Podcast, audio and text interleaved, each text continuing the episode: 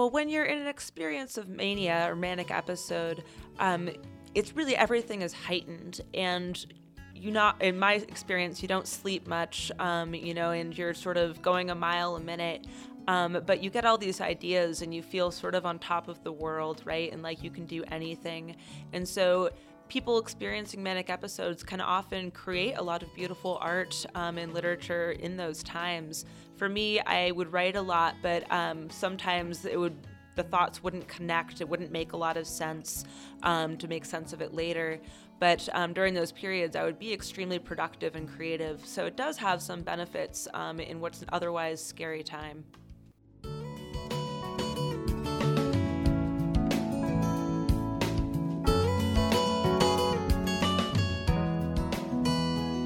Welcome to the Vermont Conversation. I'm David Goodman. Erika Nichols-Frazer was like many kids growing up in the resort town of Stowe, Vermont. She loved to snowboard and play hockey. But Erika hid a dark secret. She was at war with food. By eighth grade, she had anorexia, an eating disorder. She was starving herself to death, and her weight dropped below 80 pounds. Erika and her family worked to help her with her eating disorder, but she continued to face other mental health challenges. Depression and anxiety was a constant for her. At the age of 29, Erika was finally diagnosed with bipolar disorder. What Erika guarded as her deeply private struggle is actually common. One in five adults and one in six youth experience a mental health disorder every year, according to the National Alliance on Mental Illness. Only around half of people with mental illness receive treatment, and the average delay between the onset of symptoms and treatment is 11 years. Erika Nichols-Frazer, now 34, works for the Valley Reporter, a weekly newspaper that covers the Mad River Valley where she lives. She shares the story of her journey to save herself in a new memoir, Feed Me, a story of food, love, and mental illness. Erika Nichols-Frazer, welcome to the Vermont Conversation. Thank you for having me.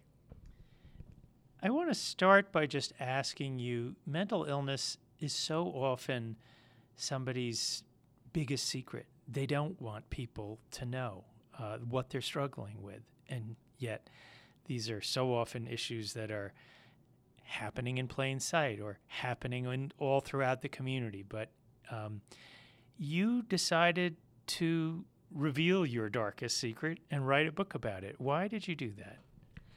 Well, it's true that there's still a huge amount of stigma around mental illness, and many of us are afraid to tell people that we're not doing okay and that we're having a hard time. I struggled with that for a long time. And it was finally in uh, 2018 that I was diagnosed with bipolar disorder. Uh, and it wasn't until the next year that I began talking about it publicly.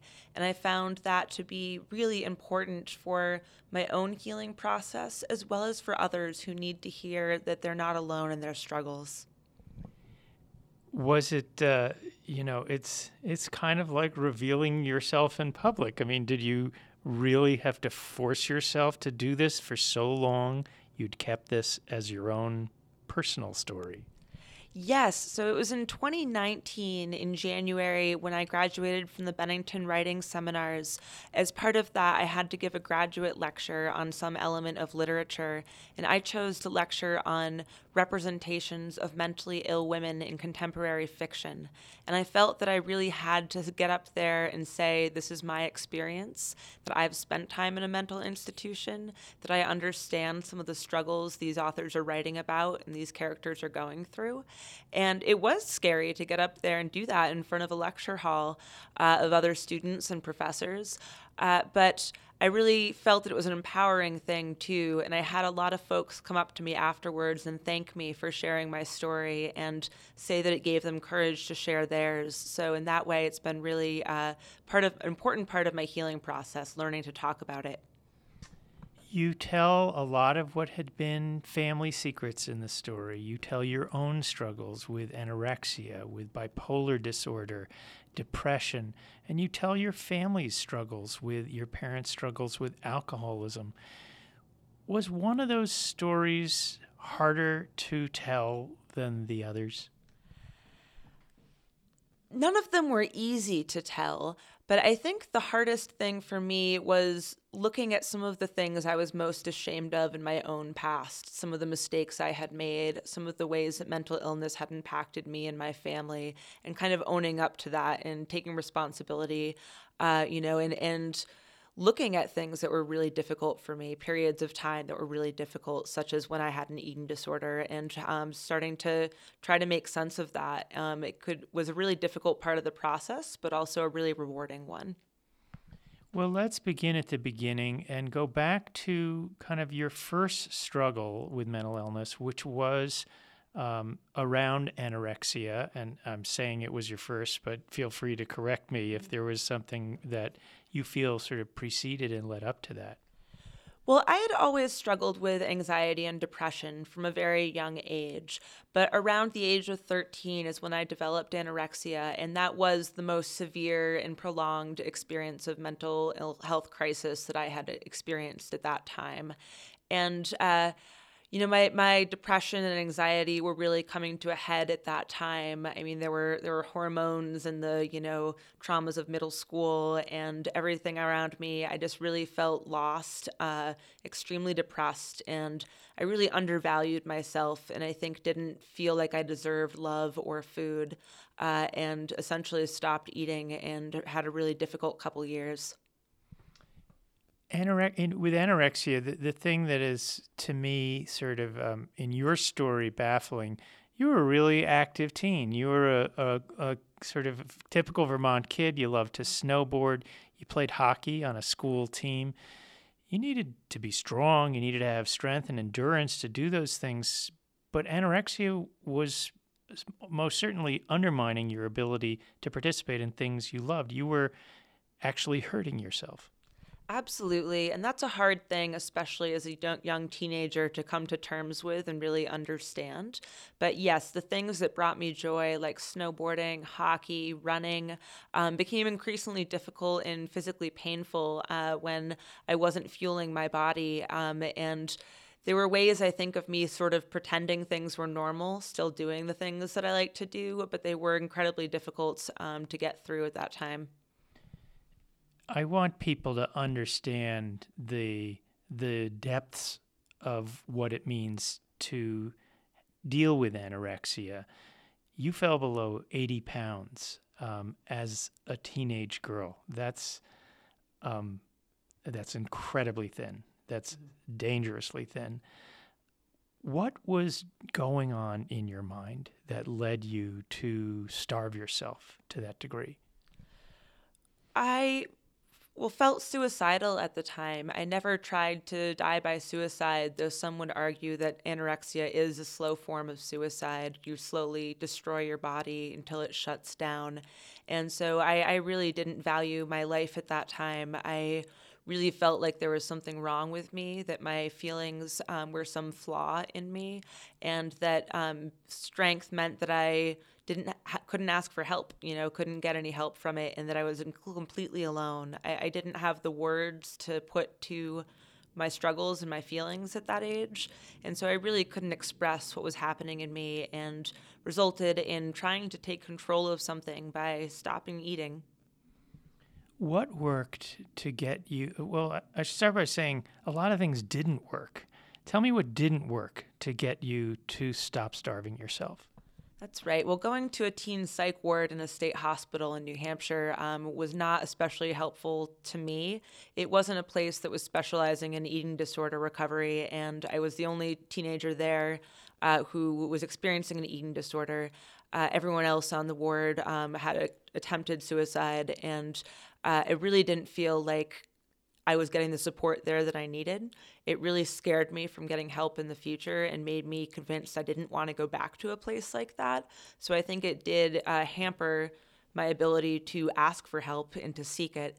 Uh, I would also say that a lot of the the pressure on me to um, to eat, to comply with a nutrition plan, to just be better and to get better and have it be over with, um, you know, that I was getting from my family. Uh, really didn't help much either. They were trying to be supportive and didn't necessarily know how to, but I really felt like I was sort of being punished for feeling the way I felt. And so it uh, also prevented me from really being able to open up to people about what's going on in me. You tell a remarkable story in Feed Me um, about the role the two aunts played in your life and who turned out to be pivotal, uh, pivotal uh, in helping your recovery, though they may not have realized that th- what they were doing would have that kind of impact. Talk about Di and Lo. Yeah, my aunts Lo and Di, um, I've always been extremely close to them, still am to this day.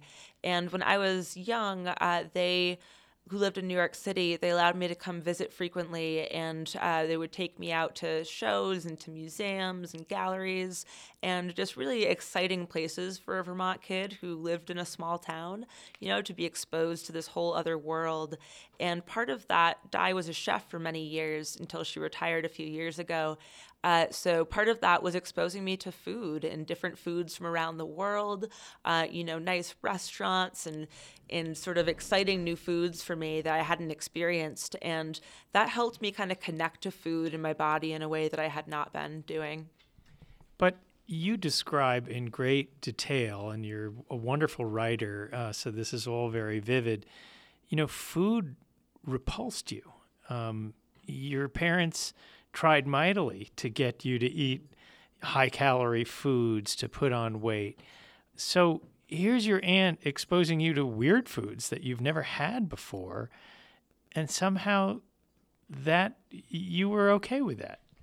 Yeah, it was part of that experience of going to New York and trying things different. And, uh, you know, that pressure really wasn't on me in the same way as it was at home. They enabled me to make my own choices and did, you know, make it clear that I, I needed to eat while I was there. And that was part of, you know, getting the opportunity to spend time with them in New York. But it wasn't as um, as punitive or as sort of you know judgmental, I guess, um, as I'd felt in other ways. And so I was able to kind of open up and feed myself and you know find that self care that I needed. What would you say ultimately was the thing that worked that persuaded you? You know, as as you well know, some people starve themselves to death with anorexia. It, it has a terrible ending, a tragic ending for many people. Um, so, what worked? Well, it wasn't just any one thing, but kind of a combination of things. Um, so, writing has always helped me and helped me process my thoughts and express myself. So, that was a piece of it writing poetry and writing in my journal. Um, but really, it was the relationships in my life. And as you mentioned, my aunts Lo and Di were a huge part of that, just a support system outside of my immediate family that I could talk to, uh, as well as friends who helped really listen and support me. Uh, and ultimately, it was something I had to make a decision for myself myself that I wanted to live and I wanted to thrive and I wanted to do these things that brought me joy. And um, you know, eventually, I was able to to sort of come out of that and find um, find joy and discover how to take care of myself again. There are going to be people listening to this who have a loved one or a friend who is struggling with anorexia. What is your advice to them uh, about how they can be helpful?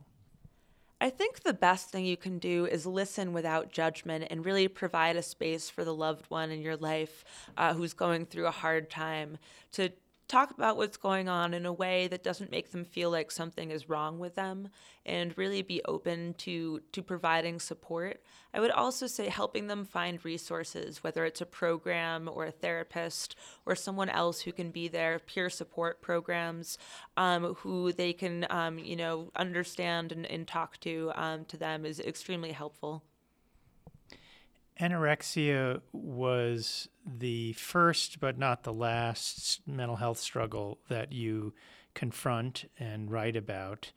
Um, as you get older and go to college, you're dealing with depression, and ultimately, what you later learn is bipolar disorder.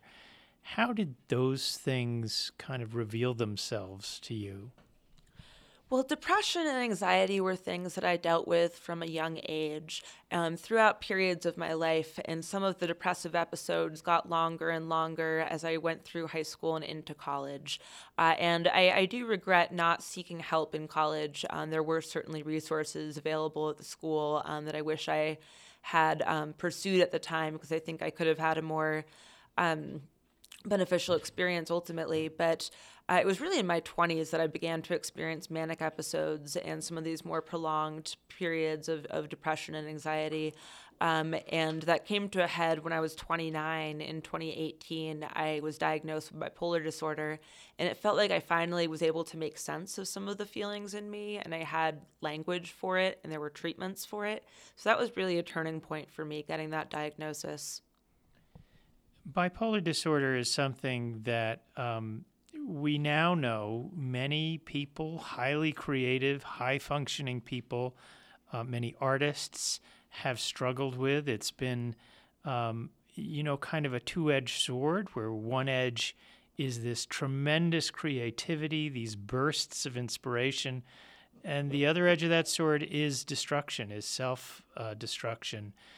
Um, how did that work for you? Um, where did that uh, you know, how did mania both hurt and help you?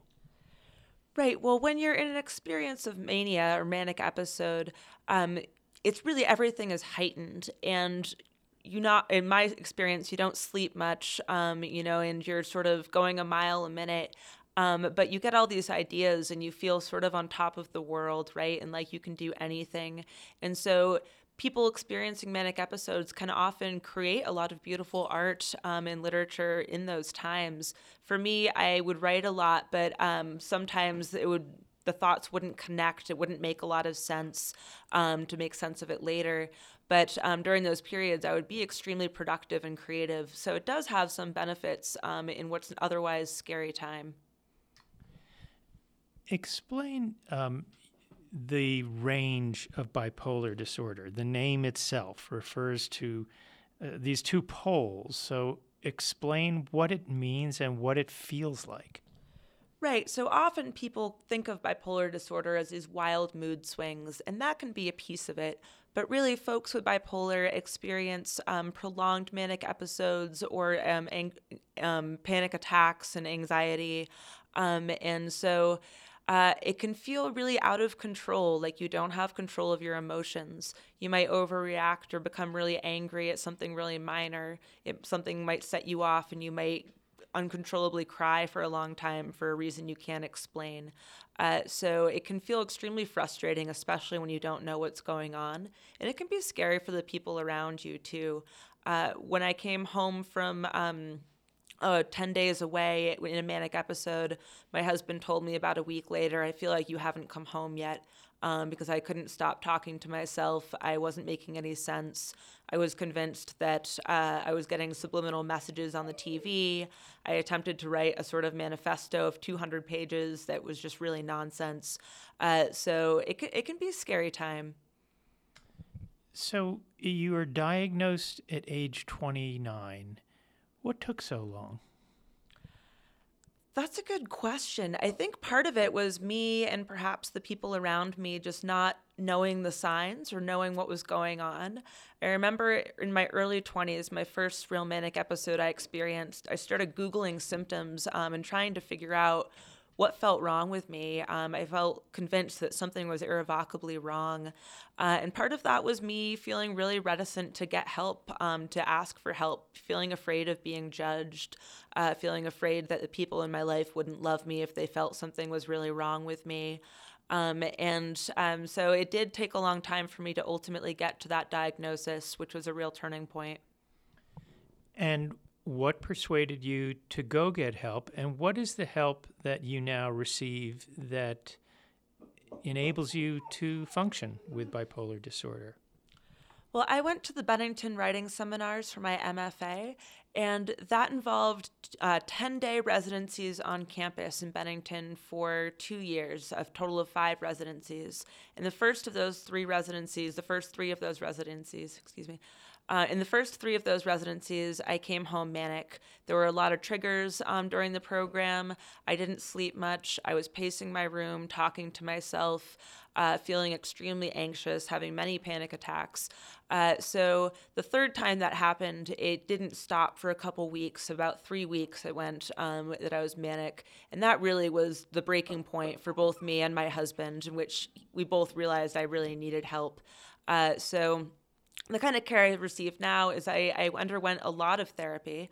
Psychoanalysis was a really important part of that for me, which I underwent for two years, three or four times a week, um, which was a big investment in time and money. It was not covered by insurance, which unfortunately many mental health forms of mental health care are not, um, even for folks who have insurance.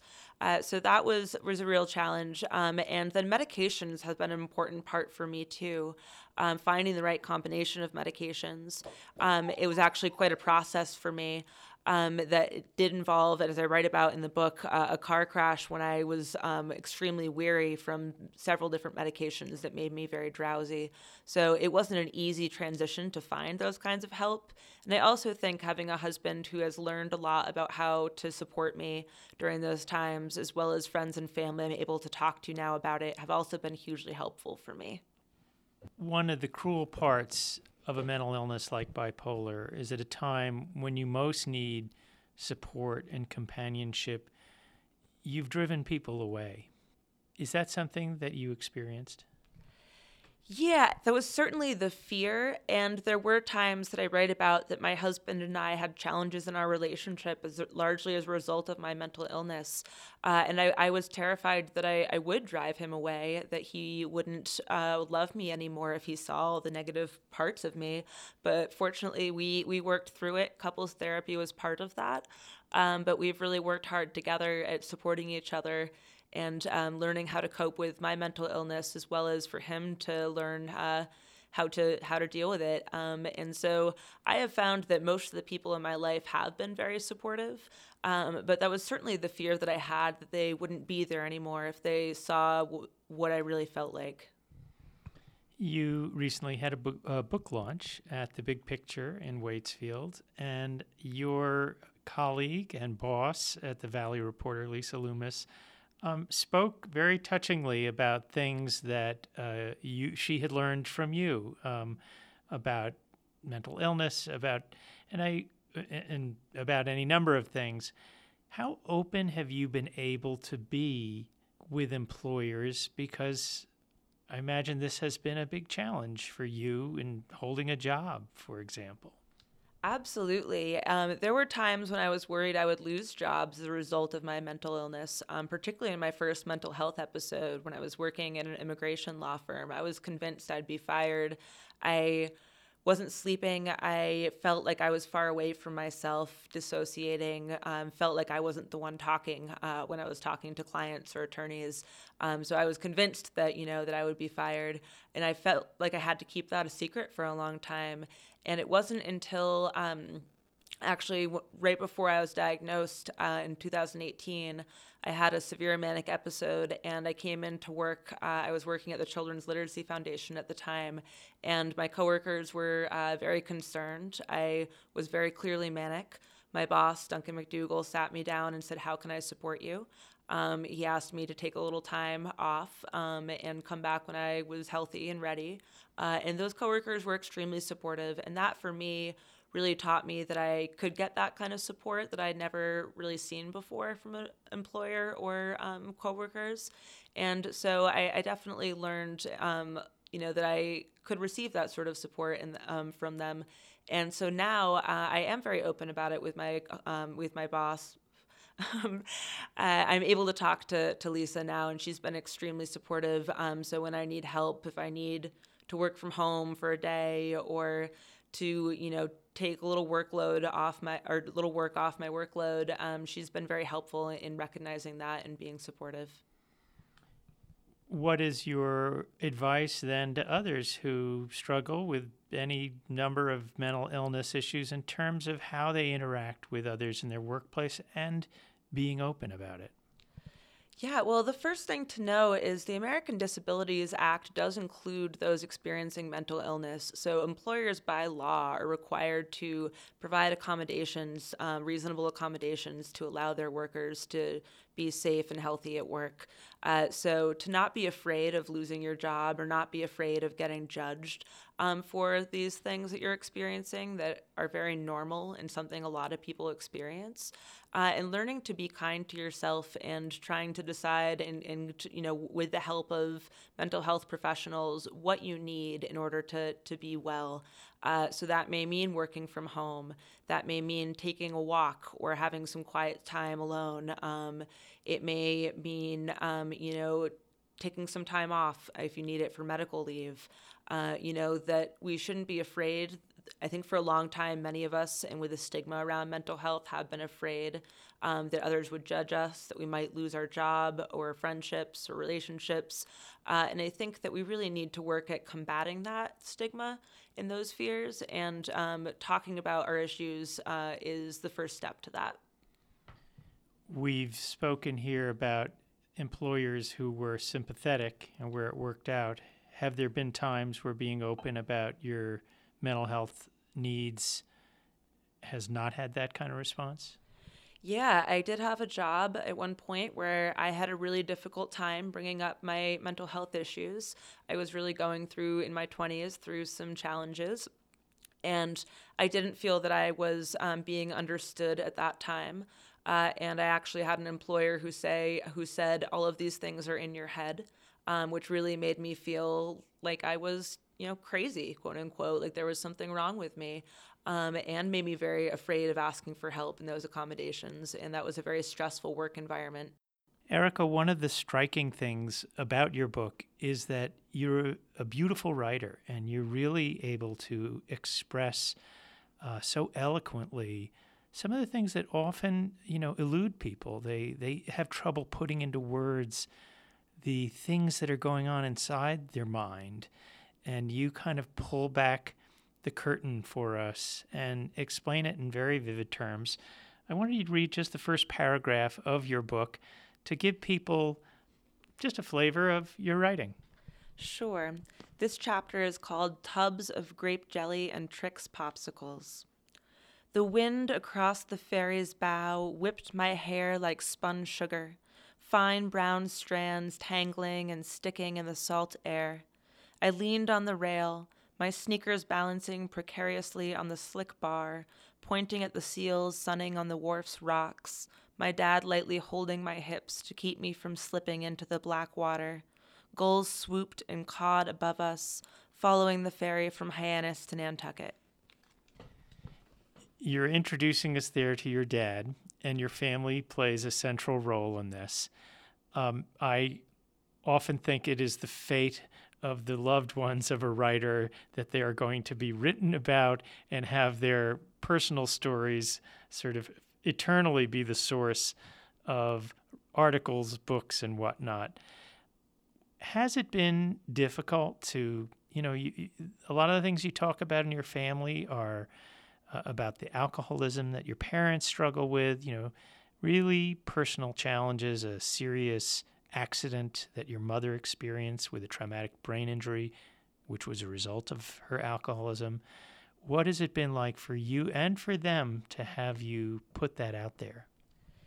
Yeah, it's it's scary to put things so vulnerable out there, and I was worried about how some family members and, and good friends would take things. Um, but I've had those conversations with many of them. And my parents and I talked before the book came out. I told them that I really wanted my love and respect and admiration for them to be clear in the book. Um, but I also felt necessary to talk about some of our struggles that are common, that a lot of folks deal with addiction these days, and, and alcohol addiction specifically, um, and mental health issues. And I felt that it would be dishonest to not talk about some of those issues when telling my own story. And so I did make it clear that this is my version, my side of the story, um, you know, and I felt compelled to tell it. And uh, my family did recognize that, you know, this story belongs to me and that they are a piece of that. Uh, and they have been supportive. Was it hard for them as well? I think so. I mean, I, I, can't speak for them, but you know, there have been some um, emotional conversations. But uh, you know, my parents were at my book launch, uh, and they have been supportive. Uh, so I do really appreciate having those conversations with close friends and family members. So they have read the book. Had they read it prior to publication? Uh, I did give them an advanced reader copy, uh, and we have talked a little bit about it. Um, but you know, they they I think understand my need to tell my story and how I don't feel it does anyone any good to uh, be ashamed of some of these things and to hide them. And you know, for what it's worth, what I read into this is one a family's struggles with a range of challenges that many many families deal with um, as you mentioned, substance abuse. Uh, these are things that are not unique to your family. But what also comes through is a tremendous amount of love and, yes, mistakes that are made in their efforts to support you, but done in a way that it's clear how much they are trying, you know, desperately and mightily to get through to their daughter who's in really at, at times in a very dire health situation. Um, did thinking about these things, your childhood, the response of your parents, make you, um, I don't know, did it make you at times more sympathetic, angrier? Did it bring up a lot of the feelings that you felt growing up? Uh, writing about this certainly did bring up a lot of feelings, and it was not an easy process. It took about three years, uh, and at times was very emotional. And uh, having a therapist to talk through that with was really helpful for me, um, as well as having my husband and other family members I could go, th- you know, talk through it with, and family members who have been through some of these issues with me and could offer insights. Yeah, it's certainly difficult things to write about, but I think that was an important healing process for me. And I think it can really offer um, some support and help to other people who are going through similar issues. Well, let's dive into the book. You organize the book, and really your whole storytelling motif is around food. Uh, the book is divided into three parts part one, simmer, part two, boil, part three, rest. Why is food the way that you decided to structure your life story? Food has always been important, an important part of my life uh, from the time it had negative implications for me um, as a young person with an eating disorder to now um, when I cook meals every night and my husband and I grow our food and raise chickens and are really intentional about um, what we eat. And so it's been a big part of my healing process, learning to cook and prepare and make foods for ourselves um, as well as for others. And it wasn't until August 2020 that I realized this was the way I was going to structure the book. I had a draft of it at that point. I've been working on it for about a year, and uh, it was you know, not focused on food, just a memoir about my mental health. And I couldn't quite figure out how to structure it and piece it all together. And when I was at the Studio Center in Johnson, I was buttering a piece of bread at lunch, and I started to think of those little pats of butter that they made me eat when I was at the hospital as a 13 year old. And I wrote a chapter in this book called A Pat of Butter, and I shared it with a friend of mine at the studio center, and she said, Maybe you're not writing a memoir. Maybe this is really about uh, the memoir you're writing is really about food. And that sort of started to make sense to me. And I spent those two weeks thinking about how food was central to all of these experiences and how it really brings community together. Uh, and that's been true in a lot of my life. The process of feeding others is so important to my relationships with them. And so it all kind of started to click when I thought of it in that way. And I did organize it into the three parts because it's intended to sort of be the process of making food. Simmer is the childhood when things are sort of percolating uh, boil is when things are really bubbling over in my 20s and these mental health issues are really coming to a front. And rest, then, the final part is sort of about learning how to cope with those issues and coming to a more stable place in my life. It's, I mean, it's such an interesting motif. Uh, you know, your early years, you're at war with food, and food had, takes on this much larger than life significance than it does for most people. You know, for most people to pick up a sandwich and eat it, it's almost unthinking. but for you, it was the subject of excruciating amount of thinking. How did you ultimately make peace with food?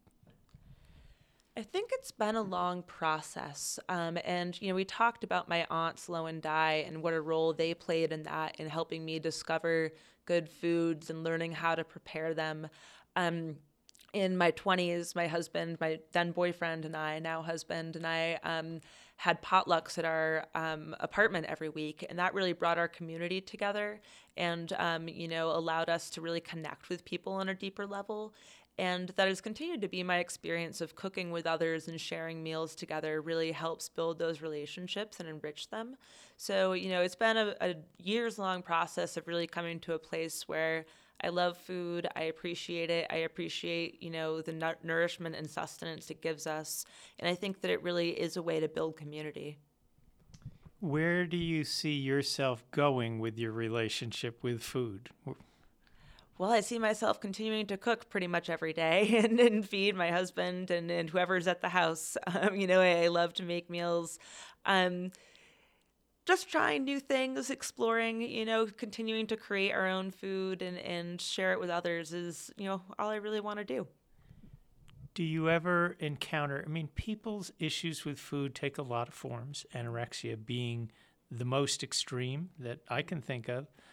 But, you know, a lot of people struggle with their relationship with food, feeling like they need to gain weight or lose weight or whatever, own body image issues. What are you able to offer to those people in your food or in your words to enable them to make peace with food? Yeah, it's it's not an easy process for many people. I mean, in terms of offering food, I love to cook healthy and sometimes, you know, rich and comforting foods for friends and family.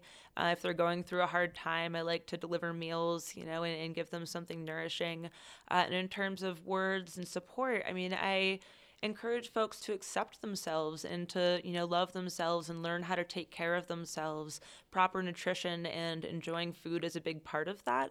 Uh, we all need food. We all eat. It's an important part of our lives. Uh, and so it's something that you do need to make peace with and that isn't always easy. Um, but learning how to really you know take care of yourself and eating good local food and having that relationship to where your food comes from i think is a big part of that I wonder if you've encountered anyone in your, you know, travels as an adult who is dealing with anorexia and if you've been able to kind of connect with them in some meaningful way.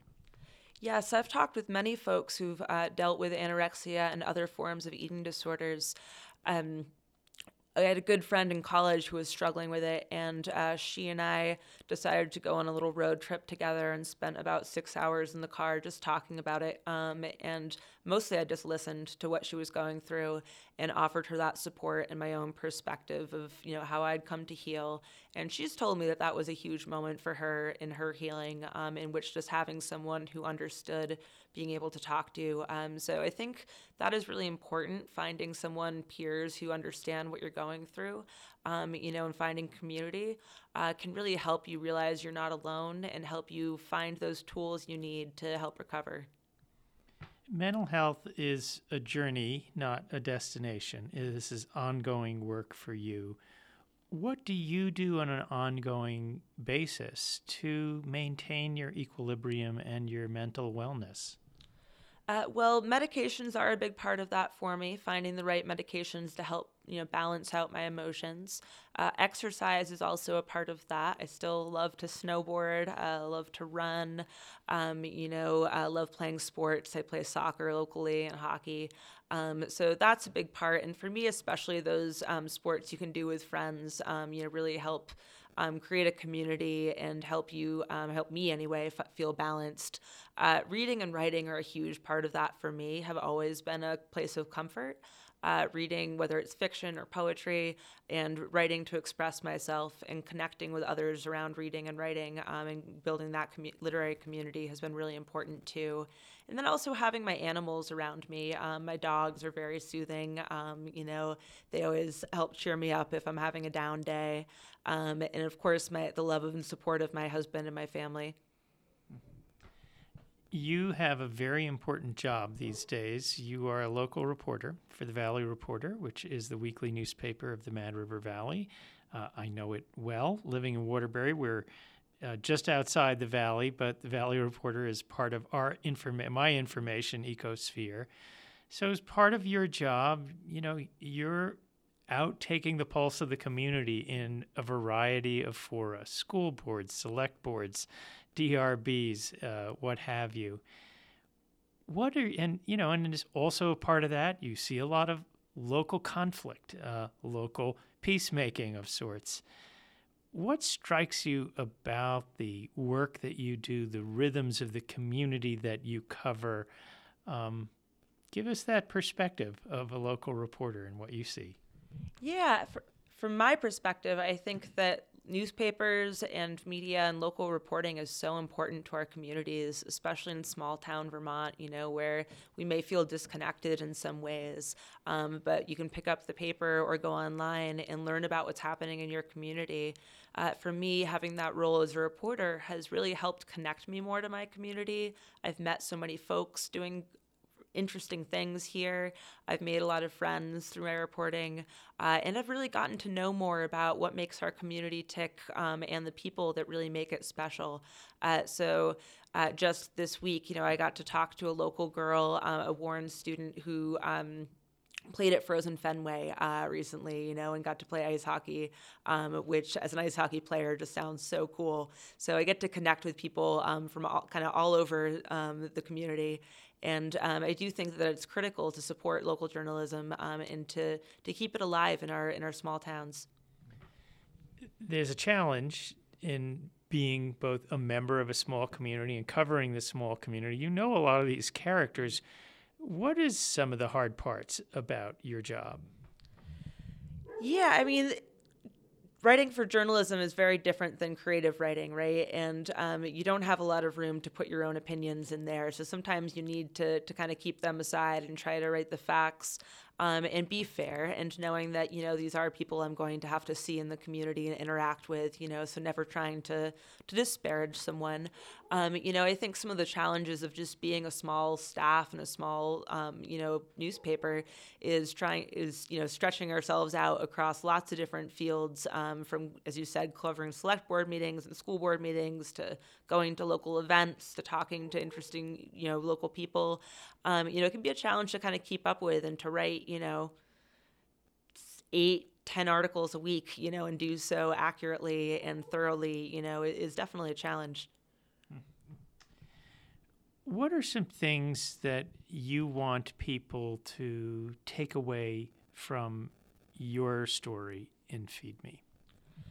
I want them to know that they're not alone and that there's help out there for people who are struggling with mental illness or have someone in their family or um, friends who, who are struggling.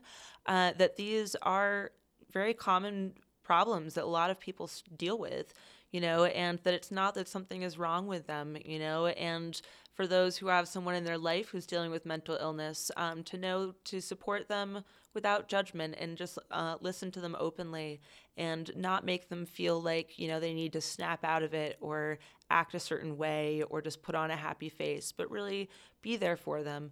You know i think those are some of the most important things and that that you can ask for help and that you can get it. So often people loved ones are in the position of wondering if how much of a problem something is that they're seeing somebody's a little down are they depressed and need to see a clinician, perhaps need medication? Someone eh, seems to struggle with food. Is that cross a line into, you know, kind of pathology of some sort, an eating disorder? Um, somebody seems to have pretty intense highs and lows. Is that bipolar disorder? What would you say about understanding you know, whether something crosses a line of mental illness or is just part of the daily rhythms of life? Well, there's certainly a lot of resources out there and research that can help you identify some of those signs and t- determine if something really is a problem.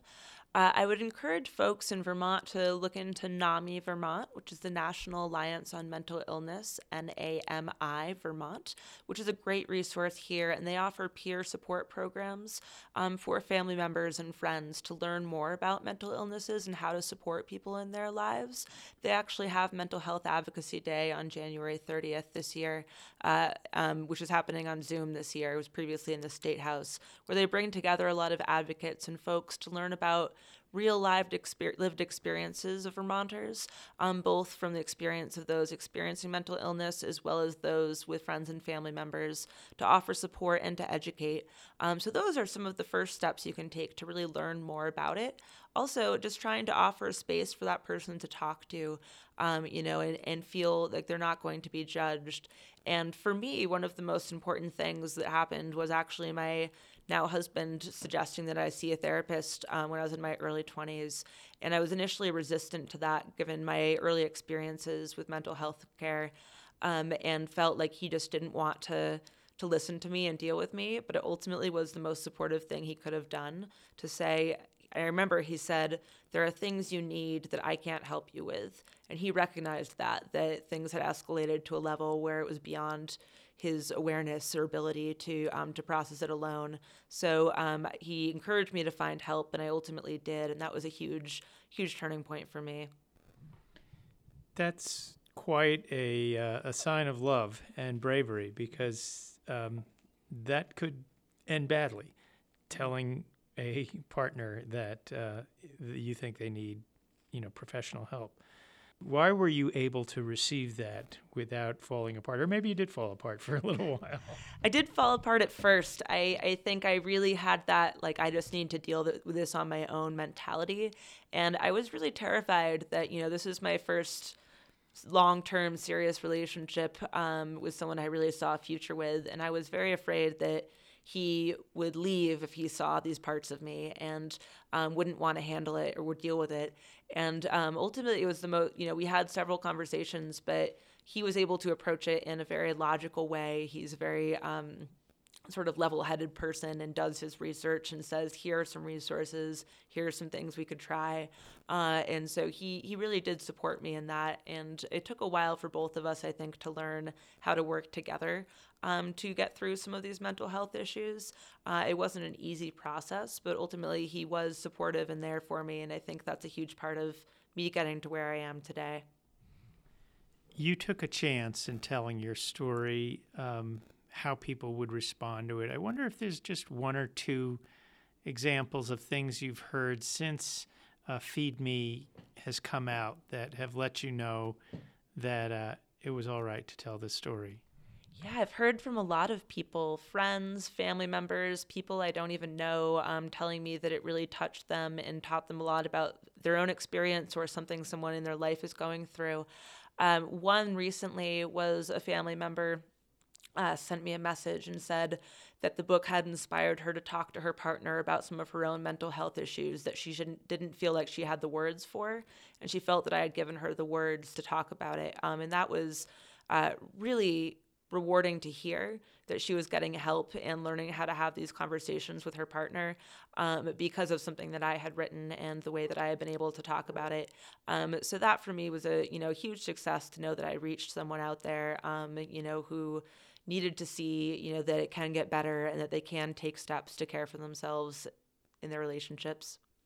Well, Erika Nichols-Frazer, I want to thank you for joining us on the Vermont Conversation and sharing your story. Thanks so much for having me.